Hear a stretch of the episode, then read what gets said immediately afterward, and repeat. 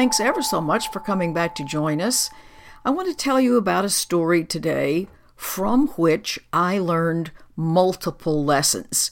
We're lucky if we learn one. I think I learned about four from this one. And this was about the occasion of teaching my very first Course in Miracles class. And it seems appropriate and germane to tell you at this time what I've told students and clients for ages, which is information that I pass on to you comes from my direct experience and not merely because a book says so or somebody else says so. I won't say with authority, this is so, until I've experienced it myself. I might say, I believe something, but to say, I know for sure it's so requires my firsthand experience. So, to give you a little background information about the saga of the very first class, I was acquainted with the course and purchased my first set in 1977, a year after it first became available to the public. And it took me about nine months to get enough people really excited about this to start to facilitate a little group, which I did with another very good friend of mine. We didn't know what else to do but to go through it a chapter at a time. I had read it two or three times. Well, I can't tell you how little you know about this when you've only read it two or three times. But nevertheless, we plugged ahead and did the best we could. And during this time, people would call me who somehow found out about this and you have to know that this was so early in the course history that practically no one knew about it. This was still a brand new idea on the world scene. Maybe not a new idea, but it was a new presentation of an old idea. And so, as these people would call, they would say, I understand you're doing a course group. May I come? To which I would say, Well, no, I'm sorry, but we're going through it one chapter at a time, and it doesn't seem like it would be very meaningful for somebody to come in at, say, chapter 17 who didn't know a thing about it, what it was for, how it was written, and it would be just confusing at best. So I said, But I will take your name, and if I ever decide to do a class, I'll let you know. Now, I have to smile when I think that there was ever a time in my life that I said, if I ever teach a class, given that I think I've taught about one zillion since then. But at the time, this was a brand new chapter opening up. So more people called and more people called. And finally, I thought, oh, I've got to stop this foot dragging. I was foot dragging because I seemed to be torn between two ideas. I did not want to present myself as an unhealed healer, which certainly I would have been at that point, still am for that matter. But I also knew that you teach what you want to learn. So I was vacillating about this whole thing, feeling not so much torn as apprehensive. And the real underlying reason for the apprehension was not about teaching per se.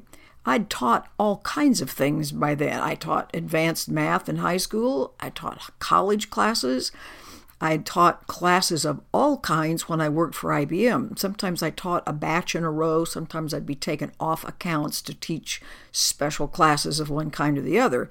So teaching was fun and easy. That was all about passing on information. A Course in Miracles is passing on a belief system, a spiritual practice, a way of life, something that undermines the ego. This was going to be in direct contradiction to one of my most basic learned ideas from the very beginning of my life, which was never offend anybody. Well, I certainly didn't offend anybody at IBM or teaching math classes, but I thought there's no way you can teach this material, which is designed to rattle people, without rattling people. And that just seemed a dangerous thing to do. So I was reluctant, but finally, some part of me said, You're just going to have to do this anyway. So I called those people, um, 20 something by this time, invited them to my house on a Thursday evening, and told them all about where it came from, who the people were, what it was for, how it works, a little preliminary information, and indicated, because I already had a space available in an office building, that I would start the class the following Tuesday. So all but one person who had a prior engagement on Tuesday nights and could therefore not come, everyone else signed up. And I designed it as three five week sessions for a total of 15 weeks. I think I was trying to save people from my teaching so that if they wanted to gracefully back out after the first five, that would be some sort of a meaningful standalone unit. Well, I needn't have worried because everybody stayed for the whole 15 sessions, but who knew in the beginning what was going to happen with all of this? But here's the first of the several really important lessons. Once I committed on this Thursday night to start a class the following Tuesday, I thought, oh my God, what have I done? Have I just lost my mind? How can I possibly do this? Because I was not going to do this going through it one chapter at a time business. I was going to somehow present the overarching ideas and purposes and how it works and so on. And I thought, I'm not at all sure that I can wrap my head around this, especially in five days.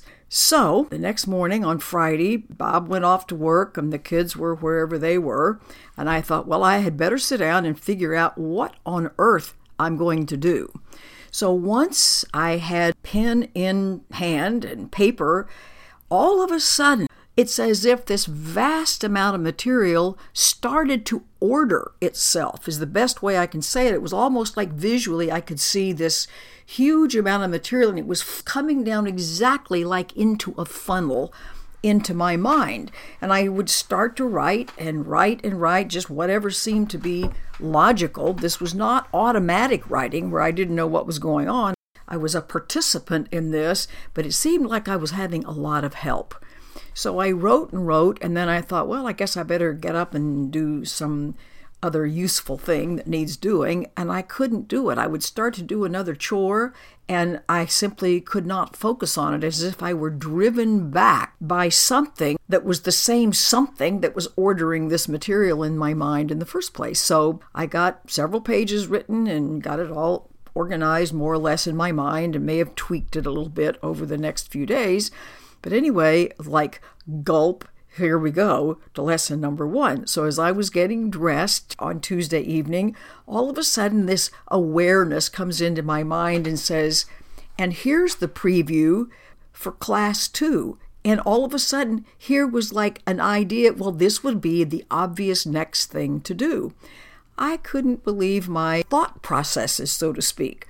So it came to pass that every Wednesday morning, for the next 14 weeks after I would do this Tuesday night class, the same thing would happen. The next chunk of material would almost download.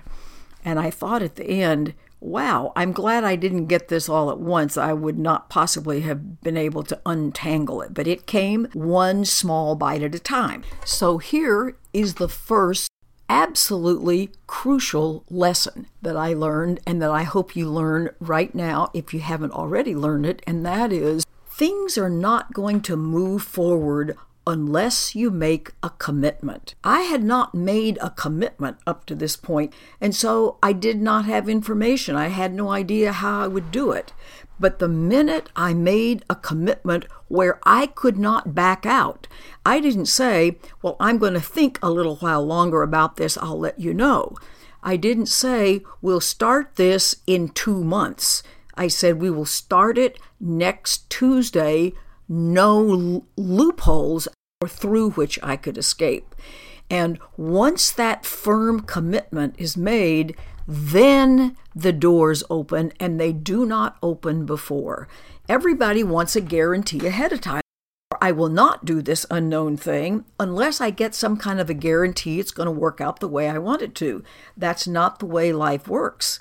You make the commitment and then every single resource you need in order to follow through with that commitment you have. Because in this case, I not only was making a commitment, I was following my guidance. Even though it went through a kind of a torturous process, I was still following what I intuitively knew I needed to do. And here's the second important lesson. On the occasion of teaching this first 15 week class, Somehow I managed, I suppose, not to offend anybody. At least they didn't appear to be offended. They may have been confused, but not offended. So I went on to reduce this 15 week class to a six week class because I have discovered that the more you know about something, the fewer words it takes to talk about it because your words convey more meaning. So, several of these six week classes later, I got to face my worst nightmare. So, during class three of some session, we were discussing the fact that perception creates the world and it's it's an internal process and there's no such thing as an objective world. Everybody lives in their own world and God didn't create one objective world etc well one lady began to wail. She didn't just cry. She sobbed and pretty soon she collected all of her stuff and she got up and she ran out the back door crying and crying never to be seen again. And I thought, well, there it is. There's my worst nightmare is appearing and, and being played out right before me. And you know what? It just wasn't bad at all. So there was something about that process and things that that happened after that that did a lot to undo some of that very substantial, built in at a survival level notion of never offend anybody. So, a great lesson when you're being true to yourself, when you're doing what you need to do, if other people find it upsetting and there was no intent to upset her, sometimes that's what happens, and I'm still safe. And so is she, for that matter. So, a third interesting lesson has to do with those who are to meet will meet. The Course talks about that, and so do other practices as well. And in the process of teaching this first 15 week class, there were three women in it whom I had not known before. And by the time it was all over with, those three, the fellow with whom I was presenting this class, I was primarily presenting, and he was my backup person. Um, and a sixth person started an attitudinal healing center. An attitudinal healing center idea was first brought forward by Dr. Gerald Jampolsky out in the San Francisco Bay Area and since has become a worldwide, almost household word for many people. But I think at that time we were the fourth center that was ever established, but that was because of our connection with both Jerry and Bill Thetford, co scribe of the course. More about him later. So many, many important and helpful and loving lessons were learned in the establishment of our Attitudinal Healing Center, which grew right out of this first class, and makes the point that there are often more reasons for doing anything than we have any idea about in the first place. The last thing that ever occurred to me was about an Attitudinal Healing Center when I felt drawn to teach this class wonderful to know that there is a larger awareness we all inhabit that has it all handled. The moral of the story you can trust your life, it knows where it's going. Fourth big lesson by the time this class had come to an end, it was the very end of 1979 or sometime early in 1980. In any event, by that time, Bill Thetford, co scribe of the course, and I had become personal friends.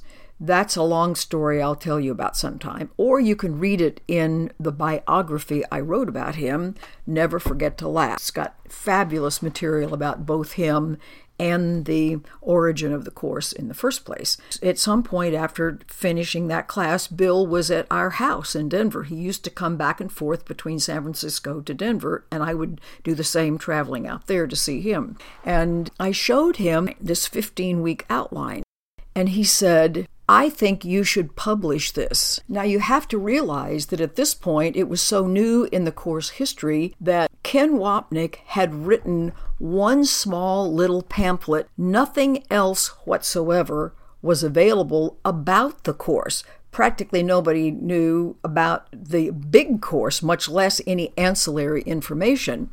I had no idea at the time what an endorsement what a statement that was coming from Bill Thetford. So, although I'd been around him quite a lot, he was such a modest and humble man that I didn't know. I only found out later what a famous psychologist he was in his own right. Even if he had never had a thing to do with the Course in Miracles, he was world renowned for his tremendous understanding of how the ego is built in the first place. And therefore, of course, amazingly ironic that he ends up being the person who brings forward the information about how to let it go. But at that point, I didn't realize I should have run to the nearest publisher.